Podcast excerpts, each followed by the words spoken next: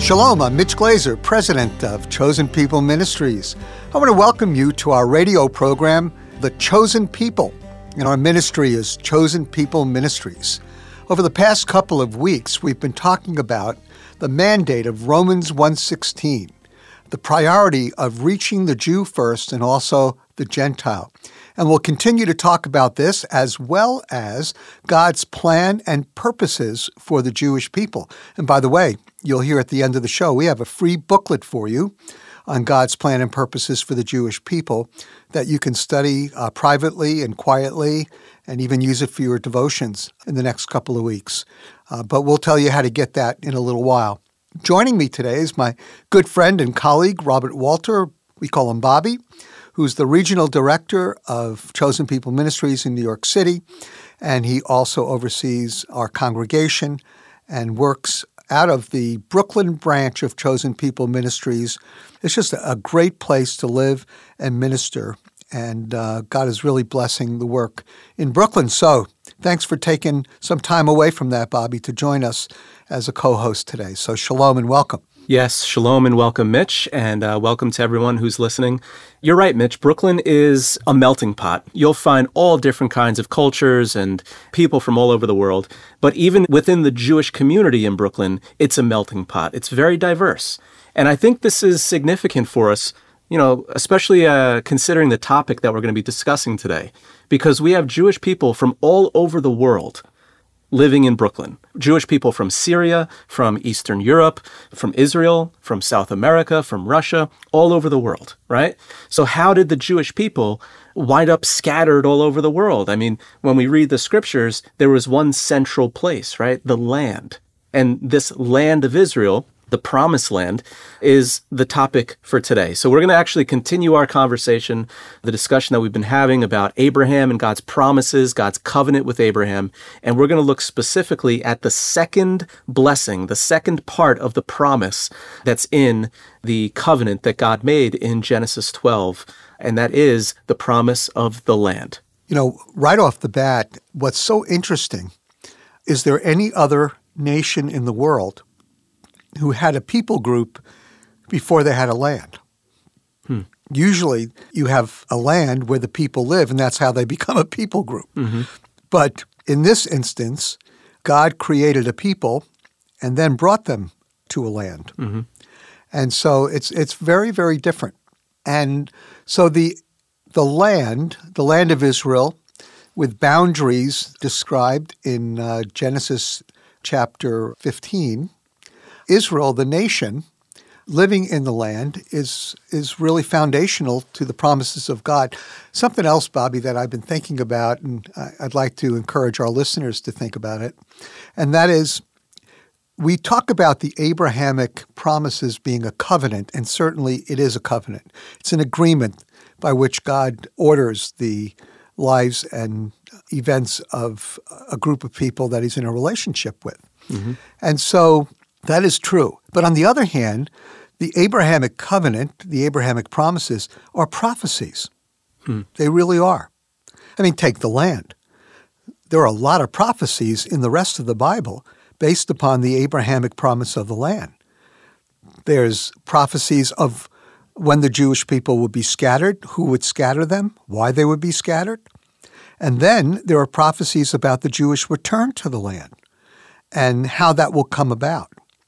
One of the ways we know we're in the very last days of the last days is because I believe Ezekiel 36, 22, and through the rest of the chapter has been fulfilled. So a lot of people ask, I think the modern state of Israel, because the Jewish people are back in the land, almost 7 million are back in the land, people say, is this a sign of the times? And I oftentimes say yes, and then have people read Ezekiel 36, 22 and following, mm-hmm. and we see that God in the last days would bring Jewish people back to the land in unbelief. Right. In unbelief.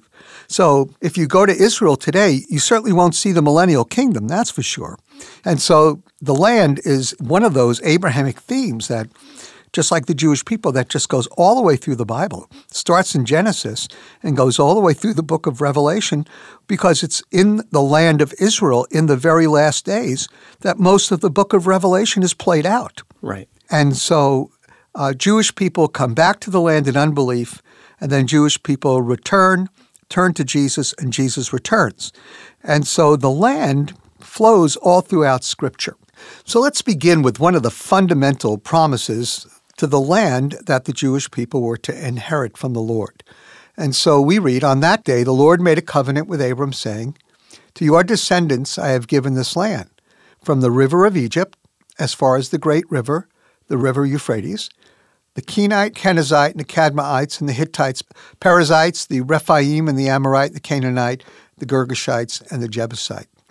And so like any modern day land purchase, the deed indicates the boundaries of the land given. From the Nile River, which is mainly modern Egypt and Sudan, to the Euphrates, which is mostly modern day Iraq, although it might include some other countries as well. So these are the dimensions and the boundaries of the land of promise. The question, of course, arises how will Israel acquire the land? Will she have to invade and conquer other countries? The text in Genesis 15 doesn't give us any indication of how Israel will get the land, although we know that there was a movement through Joshua mm-hmm. uh, to take quite a bit of that land and to establish it as the homeland for the 12 tribes of Israel. However, it does not seem that Joshua took the full land boundaries. Some say David may have taken the full land boundaries, but I don't think David did either. But that neither one is the point. The promise of God is not that they would set foot on the land boundaries, but that they would keep the land boundaries, that the people would live in the land boundaries. And so the question is can the Jewish people claim that this promise in Genesis 15 has come to pass? The answer is absolutely not.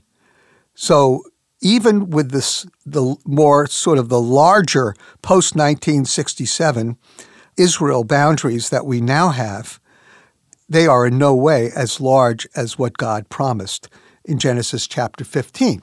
And so we know that God is going to uh, give the fullness of the land back to his chosen people. And, you know, Bobby, you brought up a really interesting point. I put it this way, maybe you can answer it and that is why is Mitch, who, as far as I know, I have been Jewish on every side of my family forever, and same with my wife. So the question is, why is Mitch living in Brooklyn? it's a good question, but can you answer that almost biblically or theologically for us? Well, I think the best way to explain it, the way that I've tried to explain it uh, over the years, is that when you look at this particular promise concerning the land that God made to Abraham, it's an unconditional promise concerning the deed of the land. God owns the land, right? He, he all the earth is his. He gave the deed, the rights to the land to Abraham and his descendants forever, right? When we keep reading the scripture, when we keep following Israel's history, and we come to the book of Deuteronomy and we're introduced, well, in Exodus and, and in Deuteronomy, we're introduced to the Sinai covenant, uh, the Mosaic covenant, and the land is brought up again. And what we learn at the end of Deuteronomy in chapters 27, 28, 29, we learn that the deed of the land, ownership of the land belongs to Israel. That's an unconditional promise from God. But possession of the land, whether or not Israel inhabits the land and possesses it, it's based on uh, her obedience or disobedience. So that's what we find there. When when Israel disobeyed, uh, then uh, things would not go well for them. Uh, when they obeyed, they would possess the land. The rain would fall, the crops would grow, their women would bear children, their baskets would be full, right? If they disobeyed, it would be the opposite. The rain would not fall, their baskets would be empty because the crops would not grow, their women would be barren. And at the end of Deuteronomy 28, we get this warning from God that if you disobey me, Israel, to the point where you're not repenting and, and you won't turn away from your sin, then the land will spew you out. You will be torn from the land. So I I live in Brooklyn because it's a judgment. if you put it, if you want to put it that way, uh... I, I, don't know how else to put it, but I, I, think you're entirely right. You know, you're talking about 27, 28, and 29. Let me read a verse from chapter 30, verses 2 through 4, which really affirm what you're saying. When you and your children return to the Lord, and you obey Him with all your heart and with all your soul, according to everything I command you, then the Lord your God will restore your fortunes and have compassion on you and gather you again from all the nations where he scattered you. So, in actuality, the Jewish people, based on Ezekiel 36, they come back to the land in unbelief, and then God pours out his spirit in the land, according to Zechariah 12:10 and some other passages, and lo and behold, everything is restored uh, to the Jewish people. And so it's it's it's a process. Now, why do the Jewish people turn to the Lord and why do they stay in the land? Well, the curse is reversed. So judgment comes on the basis of the Mosaic covenant, potentially blessing could, but we're sinners. And so judgment comes on the basis of the Mosaic covenant, the restoration of fortunes and the restoration of Israel to the land of Israel and the rebuilding of this country in the way God wants it to be rebuilt, that comes when the Jewish people turn to Jesus. And they turn to Jesus, Jewish people turn to Jesus because God works in their hearts and turns them and enables them to say yes. And so the Abrahamic covenant is a prophecy. It's a prophecy that one day the Jewish people will return to the land and will possess it. And all the way through Jewish history, based on the Mosaic covenant, we kept losing the land. Mm-hmm. We were there, then we lost it many times, actually. And but on the basis of the Abrahamic covenant, this great prophecy of redemption, fulfillment, and the restoration of the Jewish people, wow, that is something that God will do because God always keeps his word. And when God makes an unconditional covenant, then God undertakes and makes sure that that covenant is enacted and fulfilled. And so that's what we have to look forward to. And it's going to be a great day, Bobby.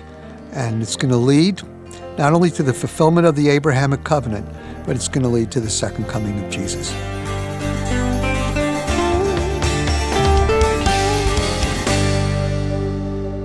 So, Mitch, for thousands of years, people have been fighting over the land of Israel. And today, we're actually going to hear from a man named Al Fadi, a former jihadist who was determined to become a martyr until he found Jesus. Yeah, Al Fadi was a former supporter of Osama bin Laden, and he has an incredibly powerful testimony. And I'm not going to tip my hand because I've heard it. It's wonderful, it's beautiful, it's powerful. But he also comes to some conclusions at the end about Israel and the Jewish people that will just astound you. So listen carefully to our brother Al Fadi. It was 1979 when I was still not even, maybe barely a teenager at that year, when the Soviets invaded Afghanistan simply because they wanted to support the uh, president who was uh, leaning towards communism and he has a civil war with other factions within the country, so they came to his rescue. And at the same time, the US, Europe, and other allies stepped in and tried to support the factions that were against the Soviets and against communism. And that was the cause that uh, you know, basically created the emergence of what we call today the Mujahideen or the Fighters for God. And one such person who ended up joining them in the early 80s, no other than Osama bin Laden, who, by the way, his cousins were my friends. We went to school together. And at that time, I was fascinated by the idea of martyrdom in Islam, dying for the God of Islam, shedding my blood for the sake of having my sins being forgiven, no judgment, and being taken straight to paradise, the highest level in heaven.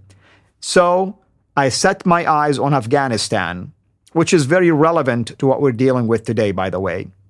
And I was hoping that I can go and join bin Laden and his group, being that he is my countryman and I was so fascinated by the fact that he was willing to sacrifice everything for the sake of serving Allah.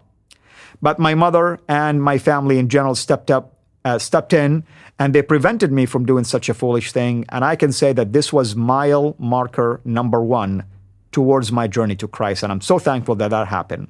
Stayed behind, finished my college uh, studies, and then I came to the West, to the US, to pursue my graduate degrees.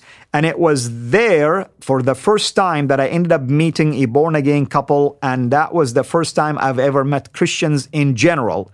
And God used that family in my life to impact my life and to uh, basically plant the first seed of my acceptance of Christ because I was overwhelmed by their love, their joy, their peace, their kindness towards me. And then we engaged in conversations, and I began to realize that they are that way because of Jesus. Years passed by.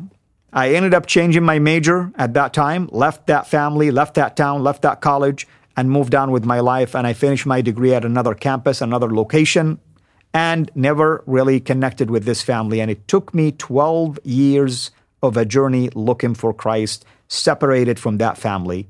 And it was in May of 2001 that I attended church for the first time at the request of another family that was also having spiritual dialogue with me. And I started to go there regularly. And then September 11 happened.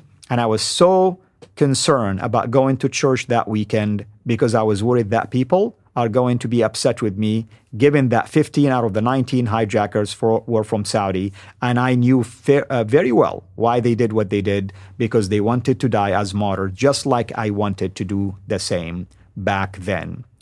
But here's the thing I ended up going and I listened to one of the most powerful sermons ever being preached from the Gospel of Matthew, from the Sermon on the Mount in chapter 5 Love your enemies and pray for those who persecuted you. And that was the turning point for me. That was the nail that sealed the coffin for me, literally dying to myself and rising with Christ, having eternal life. I got down on my knees two months later and I prayed and I accepted Jesus as Lord and Savior. And one of the most powerful transformations that happened to me is that not only I felt transformation from within to become a new creation as the Bible teaches, but even my own feelings toward the Jews that I used to hate with a passion growing up as a Muslim, looking at them as occupiers, never understanding why they were in that land, to appreciating the story and the history of the people of God, the chosen people, Israel, in the Bible, in the Old Testament, and understanding their place in the salvation plan of God and how God used them to also bring uh, Christ through that lineage, through that uh, the seed of Abraham, uh, which I am so proud to say I am one of his spiritual children today. And my attitude towards the Jews have changed. I pray for those who do not know Christ, of course, whether Jews or Gentiles, but I am so thankful to call the, the Messianic Jews to be my brothers and sisters in Christ. So glory to God in the highest. Amen.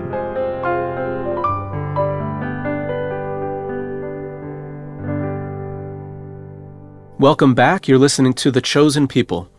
So, Mitch, we've been really talking about some heavy stuff here regarding the land of Israel and how it was an unconditional promise, uh, part of the Abrahamic promise, that Israel and the descendants of Abraham, Isaac, and Jacob would be the owners of the land. They have the deed to the land. I thought it would be good if we sort of continue in this conversation and just take a few minutes to answer some questions. Sure. Is Jerusalem Israel's capital? I have no idea. No, I'm just kidding. uh, you got to have fun. What, what, what would radio be without fun? Uh, is Jerusalem Israel's capital? Well, Jerusalem has always been the capital of Israel. In fact, Jerusalem was the city that God chose as the capital for Israel. It's God chose the place where he would put the temple. And so Jerusalem has always been the capital of Israel, whether or not man understands it or puts an embassy in there. But without a doubt, there's no Israeli, there's no Jewish person that ever had any doubt that Jerusalem was the capital right. of Israel. Right. Jerusalem is Israel's capital. But I think that we can see that Jerusalem has been the capital of Israel. Today it is once again the capital of Israel enacted, so to speak, although the prime minister has always lived in Jerusalem. And one day, the true king of Israel will live and reign in Jerusalem. All right, Mitch. So, one more question for you here. Uh, and this has to do with the modern state of Israel. So, what is the law of return and why does it exist? The law of return, very simply, is the right of Jewish people to return to the land of Israel and become citizens. And so this whole process is called making aliyah. Aliyah means to go up. Jerusalem is in the mountains, so you always go up to Jerusalem. So symbolically, uh, it's you're basically going up to Jerusalem. You're making aliyah. Whether you come from Latin America, you come from France, you come from Russia, or you come from the United States. So that's the law of return. It's making aliyah and becoming a citizen of Israel. Israel and the Jewish people have played a huge role in world history and are still an important part of God's plan. After all, God chose this tiny people group to bring salvation to the whole world through Messiah Jesus. If it weren't for the Jewish people, we would not have a relationship with the Father as we have it today. But sadly, many Jewish people still do not know Jesus as their Messiah, and God's heart still breaks for them. So let's join in their story playing the role that God wants us to play in their salvation. As Paul wrote, I am not ashamed of the gospel, for it is the power of God for salvation to everyone who believes, to the Jew first and also to the Greek. Romans 1:16. Do you want to see the power of God in 2022? Unite with his heart to reach the Jewish people for Jesus, and you will see him unleash his purpose, promise, and power in your church and community like never before. Let's make God's priority our priority on January 16th, 2022. To learn more, just visit chosenpeople.com slash radio. You're listening to The Chosen People, which is produced and sponsored by Chosen People Ministries. Well, each month we send out a monthly newsletter that offers articles about the Messianic Jewish faith, about the Jewish roots of Christianity, Jewish holidays and their fulfillment in Jesus and our monthly e newsletter includes videos and podcasts, a summary of the latest news from Israel, and the latest resources like this month's offer, a booklet that Mitch wrote called God's Plan and Purposes for the Jewish People. That booklet, Bobby, is to give my fellow Jewish friends and family, along with believers in Jesus across the globe, an overview of God's plan and purposes for the Jewish people revealed in the Bible. It's going to touch on all of these topics that we're discussing this month, and we'll send it to you free of charge. We want you to have it. When you call us at 888, the number 2, Yeshua, Y E S H U A, that's the Jewish name for Jesus, 888 293 7482. And I really hope that you'll just take a moment and send for the booklet so that you can know more about Chosen People Ministries and how to share the gospel with Jewish people and to be kept up to date about what's happening in Israel. So be sure to get this booklet because that will then open the door for you to be on our e newsletter list, or you can even get our physical newsletter so that you can learn more about your Jewish heritage in Christ. And you can also request God's plan and purposes online at chosenpeople.com slash offer. That's chosenpeople.com slash offer. You can also request the book when you write to us at Chosen People Ministries, 241 East 51st Street, New York, New York 10022. We look forward to hearing from you soon. And now, to close us with the Aaronic benediction, here's Mitch Glaser with singer and songwriter Marty Goetz. Yivarechacha Adonai v'yishmarecha. Ya'er panav elecha v'chuneka. Yisa Adonai panav elecha. V'yasem lecha shalom.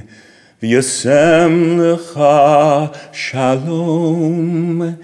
V'yasem lecha shalom. V'yasem lecha shalom.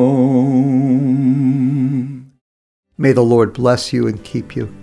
May the Lord lift his countenance upon you and be gracious to you. May the face of the Lord shine upon you and give you peace. B'Shem Shel Yeshua HaMashiach, Sar Shalom, in the name of Jesus the Messiah, the Prince of Peace.